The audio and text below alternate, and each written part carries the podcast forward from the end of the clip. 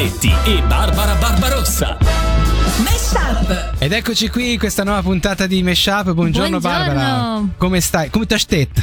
Mami, bene, ti? Ma sì, a regola, dai. La va. Ah, va, va. Si tira Eh. innanzi che sta roba qui dalla schiena che la fa male, però se... mia. Guarda, questo è un po' un inizio così. Eh, Esotico, essere esotico e soprattutto volevo essere un pochettino quelli di, sai, eh, vicini di casa che incontri nell'ascensore, sì, sì, no? sì. Sei ti- il classico ragazzo della porta accanto. eh, Certo, certo, sì. Che non saluta mai. Cioè, oh, quello assolutamente. che, che quando apro la porta e sento che c'è qualcuno che eh, sta Sei uscendo, pum, pianerottolo? richiudo. Ok, ok. Ah, lo quindi fa- tu non fai quelle cose tipo a prendere lo zucchero dal vicino perché l'hai finito, queste cose. qua. Assolutamente no. Bene, bene. Rimango senza zucchero Mhm. piuttosto. E se ne ho, non lo darò mai al vicino, quello ci mancherebbe altro. Ma Ma è tanto zucchero abbiamo da dare ai nostri ascoltatori perché questa puntata di Meshup è ricca di cose dolci, belle. Assolutamente. No, scherzi a parte, Mm. abbiamo una- rubrica che ci piace molto che si chiama The eh, Fond of the Burial, cioè il fondo del barile, nel quale andiamo a raschiare come al solito degli oggetti del passato. E in questo caso diciamo che è, è- questo c'è anche un bonus track, questa, questa Sì, cosa. due in uno quasi, Sì, no? sì, in un qualche modo sì. Già Mhm. siamo messi male e ne, te ne diamo pure due. Eh sì, non è È furbo top. questo. No, per niente, potremmo risparmiare e tenerlo per due ricordi, invece no, Mhm. te ne diamo tutti e due assieme. In realtà il primo ricordo è proprio l'oggetto stesso, la batteria, Mhm. quella quadrata, quella che aveva quei poli che avanzavano fuori come due linguette, uno Ok. più lungo e uno più corta. Sì, Ok? Questi due poli e questa batteria per la cronaca era da 4,5 watt, volt. No, volt, no, watt è impossibile, eh, scusate. ok. Eh, si vede che non ho mai studiato. La E- e- differenza.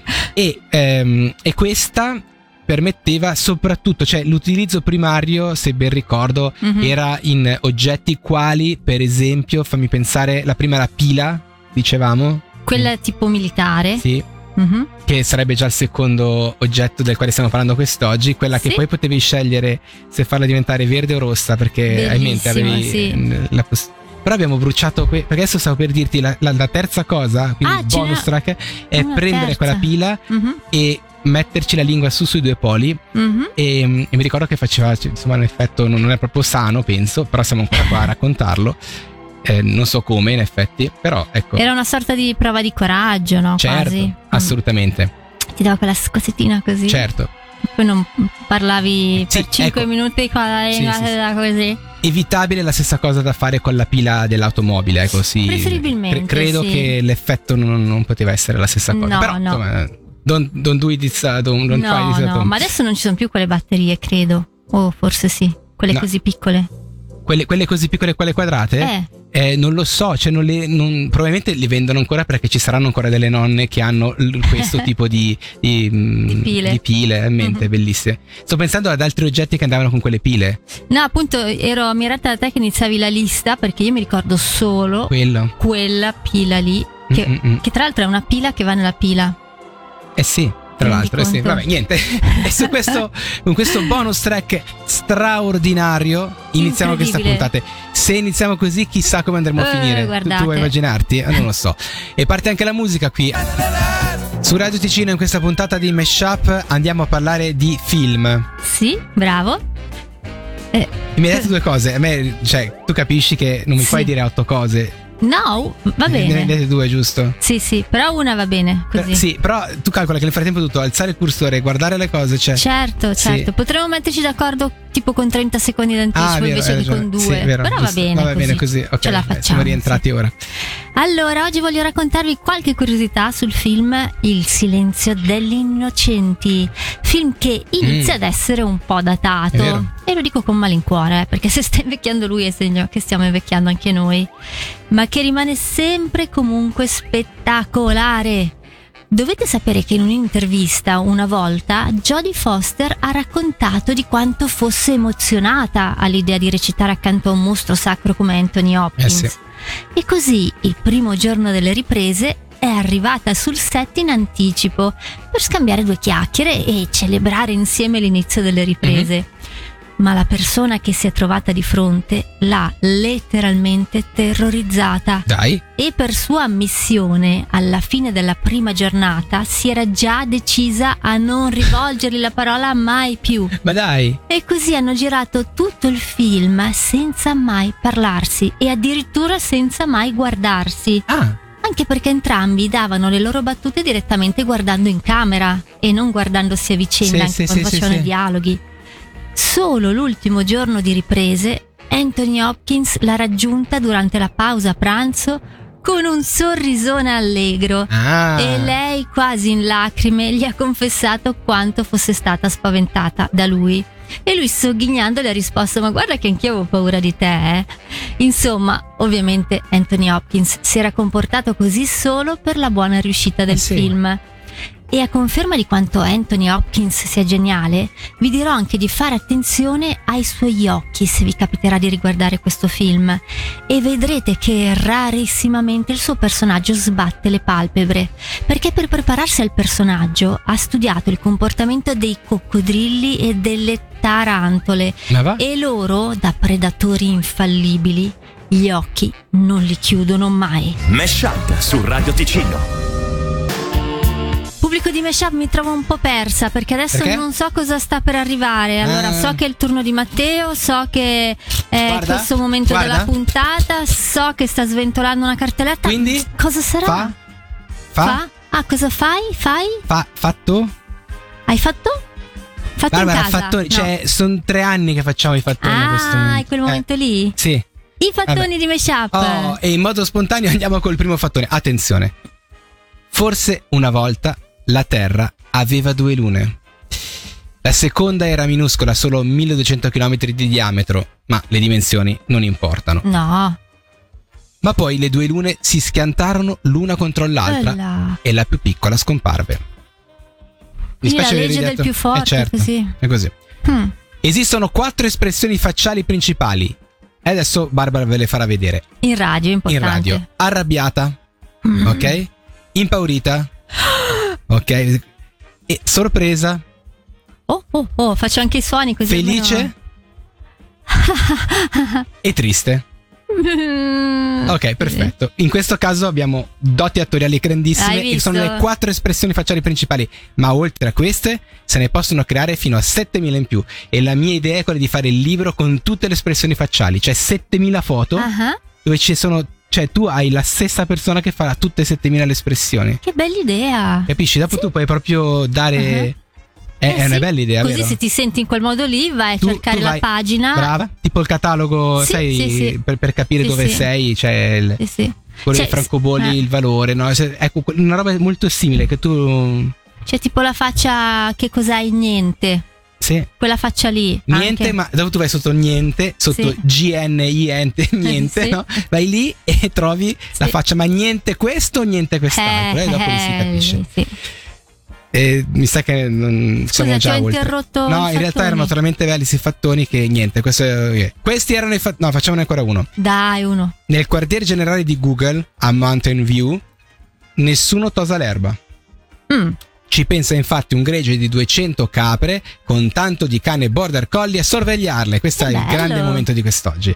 Questi erano i fattori di Meshup, imperdibili anche Siete su Radio Ticino in questa puntata di Meshup, parliamo di mm, pa- parliamo di s- di sogni, parliamo di sogni?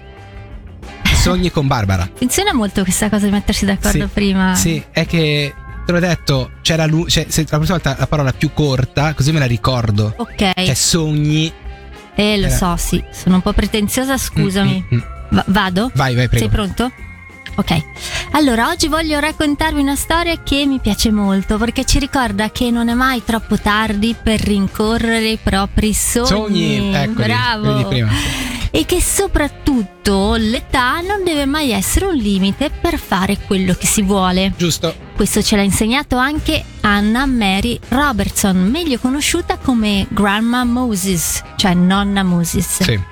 Anna nasce nel 1860 a New York in una fattoria molto affollata, visto che insieme a lei c'erano altri nove fratelli. Ehi.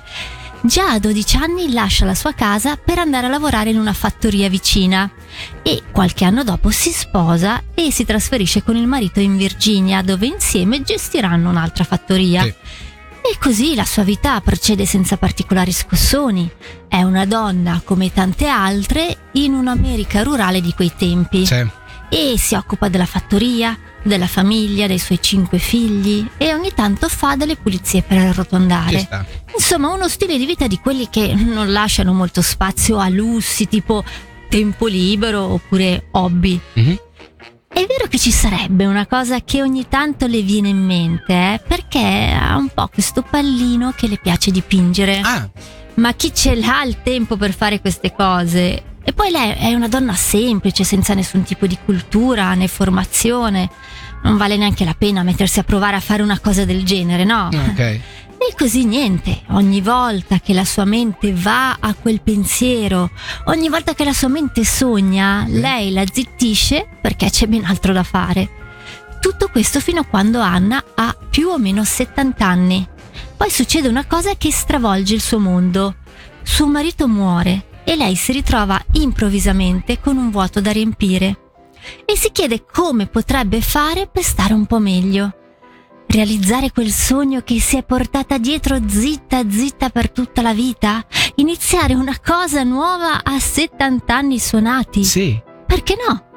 E così timidamente inizia a fare qualche tentativo e piano piano ci prende gusto e le sue giornate diventano un'allegra tavolozza di colori.